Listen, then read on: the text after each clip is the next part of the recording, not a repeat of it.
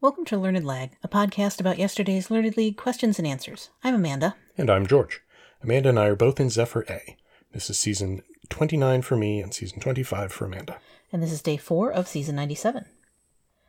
Our first question asks for the name of a device on a modern guitar that holds the strings in place and transfers their energy to the top of the instrument. So I couldn't really figure out what this was, like even what sort of part of the guitar this was asking for. Mm-hmm. Uh, like, I don't know what the top is. Does that mean the uh, the the front, the kind of the face? Does it mean the the neck? I just didn't, I didn't know. So I just kind of went through what are the parts of a guitar that I know. And, you know, like frets, no, that's like the part where you put your fingers. Uh, and there's the neck, but no, that's the part the frets are on. Um, so I thought uh, maybe this is the frog. I don't know what that is, but I think there's a frog in mm. stringed instruments generally. Mm-hmm. Uh, that kind of rang a bell. And since I couldn't figure out what this thing was, I figure, well, it must be something I don't know what it is. So we'll go with frog. Yeah, this one really stymied me for quite a while um, for the same reason. And I really uh, don't love the writing of this question because I agree that the top of the guitar is not very descriptive, or at least not sufficiently descriptive, because are you talking about, you know, the front face of the guitar? Is that the top? Are you talking about the top part of the guitar below the neck? Are you talking about the, you know, sort of the neck and the head of the guitar at the other end? Like, it's, I, I still don't quite know what that means, transfer string energy to the top of the guitar. Um, so I just kind of relied on terms that I might have heard of, and I've taken guitar lessons. So mm-hmm. I, I was feeling pretty, um, like extra flustered by this question because I was like, I, I'm sure I know guitar terms. Um, and I thought, you know, I, I went through some of the same ones you talked about. Like, is this talking about like the head of the guitar? Is it talking about the, the keys that you turn to tune the strings? Is it talking about the neck or the fretboard itself? Um, is it talking about some other part that I don't, you know, know about? But it, you know, when it says that it uh, holds the strings in place, um, the, the thing that I could really think of is the part where the strings attach below, you know, on an acoustic guitar, there's the hole that amplifies the sound, or, you know, on a an electric guitar, it's just kind of there, like below the pickups, I guess.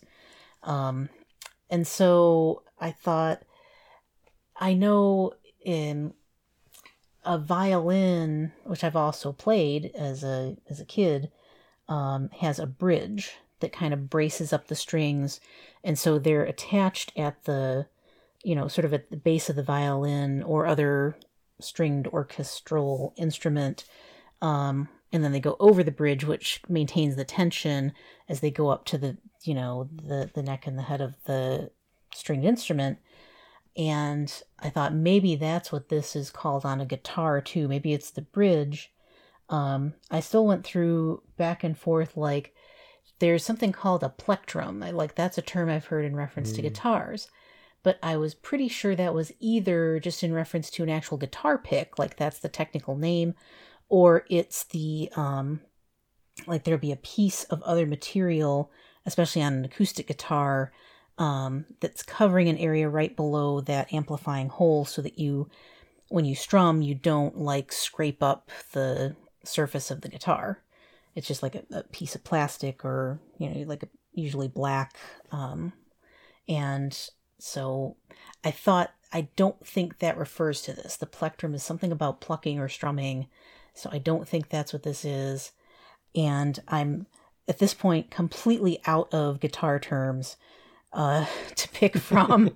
So I went with bridge because I was like, at least that doesn't sound too far off the mark. It's probably wrong, but, I, you know, I'll, I, I am at least in the right area, I think, of the instrument. And that was correct. Well done. Well, goddamn. Wow, I I didn't think I was getting that one. I definitely would have given you like one point if we'd been playing each other on that yeah, one. Yeah, yeah. Just because you play guitar. I have, yeah. And I apparently I learned a term yeah. without knowing it. But I also maintain this is kind of a hard th- this question is not, it's mm-hmm. it feels murky. Mm-hmm. Question two asks us what country uh, had a one hundred fifty word legislative act signed into law in nineteen forty-eight, enacted in nineteen forty-nine, that declares the description of the state shall be the Republic of blank. Yeah, so this one, the country that came to mind right away was Israel, and that's partly because uh, in reading about current events lately, um, particularly what uh, Netanyahu, I believe it is, is trying to do mm. um, in restructuring the court system or other aspects of the government, uh, it's, it's often mentioned that Israel doesn't really even have a constitution. Like, which is a, a thing that is hard for an American to imagine. We have these, you know, sort of founding set of documents, and for some people, they're nearly religiously sacred, um, and they continue to reverberate and affect how we do everything. Um, but other countries aren't necessarily like that, and I hadn't really paused to think about it until reaching, you know, my, my forty-ninth or fiftieth or whatever year of life here. So I thought, well, it sounds like this could be Israel then, because that sounds about the right time frame, you know, the kind of minimalist document that creates this state. And I have no idea if Israel is a republic or not, but, you know, it didn't seem like an, a, you know, an insane thing for it to be structured as. So I put down Israel. Yeah, I... pretty much the same there. nineteen forty-eight, I think Israel.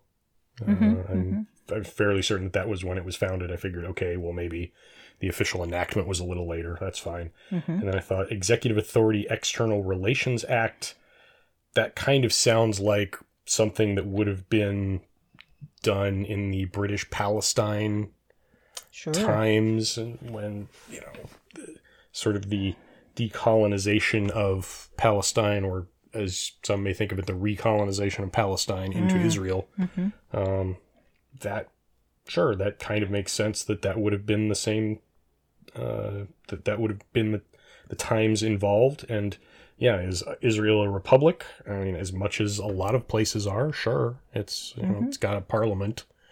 Uh, it's got elected representatives who, right. uh, who legislate and execute the laws of the land. So yeah, we'll go with Israel. Unfortunately, the correct answer was Ireland. Never would have got to it. I, I don't think I would either. Um, I, you know, I don't have that bit of history pinned down until now. Yep. So that's my Today I Learned. uh, question three asks us uh, what first National Book Award winner uh, featured the uh, title character of a man with an extraordinary limb? This or is, what was the extraordinary limb? This is The Man with the Golden Arm, mm-hmm. uh, which I believe is about heroin. I, I've never oh, read okay. it myself. Um, right. I I think Sinatra made a film uh, from it, starred in a film based on it, that kind Could of thing. Be. I just I just have this kind of perception uh, that, that that's what it was about, and that was why it was this very literary uh, thing that got a lot of awards. Okay. And it's not like... I, I don't believe that it's like literally a dude with a gold arm. Mm-hmm. Um, so that's, you know, I, I don't know that I could have, no, I do know. I definitely could not have told you who wrote it. I yeah. probably couldn't have told you what decade it was written in, mm. but a man with what extraordinary limb to me says, yeah, that's The Man with the Golden Arm. Uh-huh. Yeah, I had much the same thinking, although my assumption had been that it was about baseball somehow. Mm, so uh, you better look it up, because we're going to really insert some bad ideas in people's heads um, if we continue on this way. Um, but I, I did surely go on, you know, basically having heard of this title, and it's a funny, distinctive title. So mm-hmm. the man with the blank, you know, limb type, the man with the golden arm is just a phrase that hangs together for me. Mm-hmm. Um, yep. So what is the the actual uh, he is called that because idea. Of his skills in dealing cards, but also because of the heroin that he uses. Okay. Well, says, there you go. It says T V Tropes. So you have a much better memory for that than me then. um, and I will try to try to remember that. the next time this comes up in twenty seasons, right. And it asks, what was that about? Yeah, um, reasonable. And I'll say heroin and cards. Because we were correct. It was the golden arm. Indeed. Question four asks us for the term for the square root of negative one. Not mm-hmm. the not the symbol for it, right. But the term. Yes. In other words, like what describes this type of number? Um, and these are imaginary numbers. They're just things that are really just kind of a mathematical construct that um, makes certain equations about things like electricity work.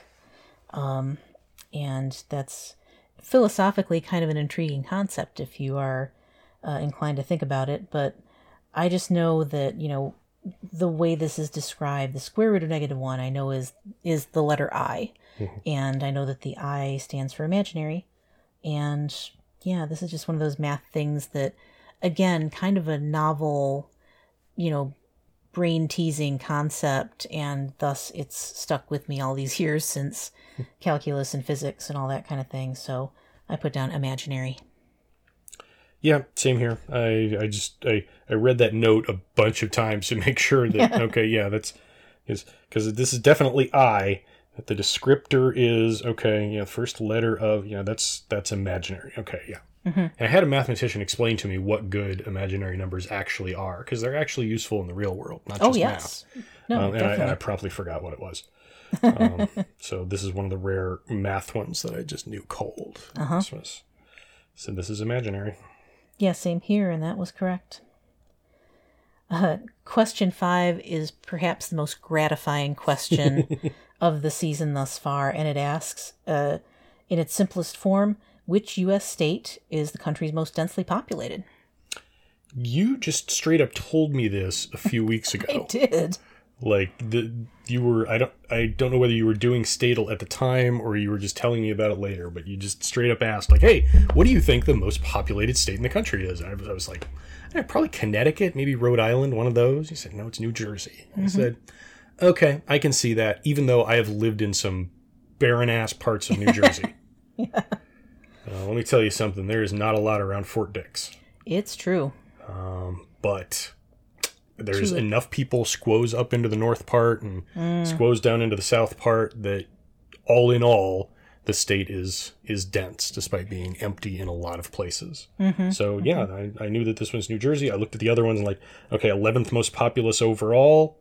That sounds about right. Sure. Um, in particular because of the area code history that I have in my head, uh, you know, instead of like remembering how old our children are. I, I, know, I know the area code thing, and I'm not going to explain that here.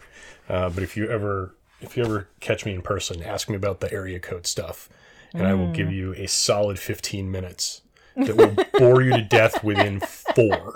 You will regret about it. Area codes. So I knew, I so I knew this was New Jersey, and there you go. Yeah, this one I just want to kind of give the shout out to Statele, which is a a little web page game that came out on the distant heels of Wordle, um, because once people got through all the iterations of Wordle and Quordle and and however many they've done, uh, some enterprising game creator in France, I want to say, came out with Worldle, which gives you the silhouette shape of a country and, you know, has you guess what country it is. Then later they came out with um, bonus rounds, so that if you, it used to be if you get that right, then you get to go on the bonus rounds. Now they just let you go on the bonus rounds because it's more learning and that's more fun. So the bonus rounds are like, uh, guess the neighbors of that country. And again, it just shows the silhouettes to you and you have to guess what those countries are. Guess the capital, um, guess the longest, uh, or no, that's the Statele one. Um, you know, guess, guess other facts about the country, basically, mm-hmm. like currency and that kind of thing. And then at the end, it'll it'll give you a paragraph, you know, pulled from Wikipedia about the basics of that country. When, uh, so I started doing that uh, when I heard about that coming out, and I've been doing it for quite a while now. Then that person or persons, I don't know really who's behind it, um, came out with Statele about the fifty U S states and the six territories. And I was even more delighted because it's one of my great trivia gaps in knowledge. Things like, um, you know, what states are, less so what states are next to each other, but uh, the state capitals in particular is like, finally, someone, procrastination pays off again. Someone effectively put together flashcards that I can just play a little bit of on a daily basis and kind of shore up my knowledge of the states. And similarly to the countries, they do, you know, guess the state itself, um, you know, guess the uh, neighboring states around it, uh, guess the capital, guess the flag, which is perhaps the most amusing bonus round of them all, because so many flags just have the name of the state written on them. Yeah. Sometimes in yeah. large, bold font. Yeah. Uh, other times you have to zoom in a little bit, but it's there in the state seal or whatever. Um, and this is a thing I had no idea about till I was an adult, because Michigan does not. We have a bunch of Latin, mm-hmm. you know, uh, you know, about seeking a great peninsula and this kind of thing. So in any case, Statele has shored up a lot of my knowledge around state capitals. I'm so happy that I kind of finally don't feel totally at sea when I have to think about, like, what's the capital of the you know, Washington state? Like, that was one that would have, you know, totally threw me off. Sure. Anyway, this is getting very long and boring as well. So welcome to my version of the area code thing. But the paragraph on New Jersey, when it was one of the states that was uh, presented as, as that day's game, mentioned this fact that New Jersey is uh, the most densely populated state. And I thought, that's weird. I would think it would be a little tiny state that's basically just a county or a couple counties worth, mm-hmm. just full of people, like mm-hmm. Connecticut or whatever. Um, and so I I do this at breakfast every day, and I and I I thought to myself, that would make a good trivia question, or just kind of a good trivia fact to have on hand, because sure. it's an unusual one. It's kind of like a surprising one. It has a little bit of flair to it, because you wouldn't guess, mm-hmm. you know, New Jersey unless you knew it was New Jersey. And so, long story short, I too knew this cold, because finally I, you know, am not totally ignorant of my own country's uh, basic geographical facts. And I've added some fancy ones as well. So I put down New Jersey. And that was correct. Huzzah. Question six asks us what band, which took its name from the answer to the question of life, the universe, and everything, had its biggest hit in nineteen eighty-six with Something About You. Yes. Um, so if I was already delighted by this match day for the New Jersey question, I was in ecstasy over this one, because this is a song that I taped off the radio as a kid. And some of you of a certain age will barely know what I'm talking about when I say that out loud. But back in the cave days, when I, you know, was otherwise going around wearing, you know, leopard skins and clubbing people, um, we had these things called boom boxes, and they often had a cassette deck in them. Well, that was chiefly what they had, mm-hmm. plus a radio, and you could record stuff off the radio, just stuff that was playing, and then you'd have a cassette of it and be able to play it back and play it in the car, or, you know, whatever. But this is one of those classic eighties songs that has, like, barely any, you know, meaningful lyrics, um, and kind of an ooh-ooh chorus that just, you know, has, it's very catchy and very hooky and very mid-eighties sounding. Um, and at the same time, like, the Something About You definitely cued the song, you know, like the playback of the song in my head, but I hadn't realized this connection with Hitchhiker's Guide that is mentioned in the question, and the answer to life, the universe, and everything, which is forty-two. And so that really just triggered. I was like, level forty-two. And it's like, I'm sitting back in my, you know, preteen or teenage bedroom waiting for this thing to come on and hitting record, and you know, and you get a little bit of like the D J talking over stuff and sure. whatnot. So it's a very, I, I don't know if I have that tape still. I, I doubt it. Um, but I'm going to have to dig it up if I do pretty soon. Um, and just, you know, all knowledge is worth having. And apparently I retained that one as a key memory. Um, but I, I knew for a certainty once it was cued by the Douglas Adams clue that this is level forty-two. I don't remember this song. I'm sure I would if I heard any part oh, of it. Oh, you would. Oh, my God. Uh, I tried like thinking, okay, if that's the that's the title, so it's probably a lyric in the chorus. And I tried singing it, and like, no, that's. I had a couple of things that kind of sounded like it, but they weren't quite it. And I just couldn't think of the band.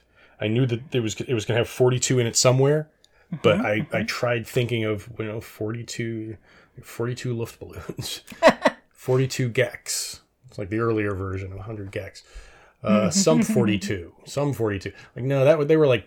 Pop punk. They were much later. Yep. And I just I couldn't think of anything, so I finally just said, well, it must be forty-two. Yeah. There we go. That's all I'm going to do with it. Well, it was level forty-two. It was. Well done. Sorry to say. I I don't want to... I'm going to at least find the YouTube video for it so you can hear it and you'll be like, oh my God, I totally know that. Sure. Um.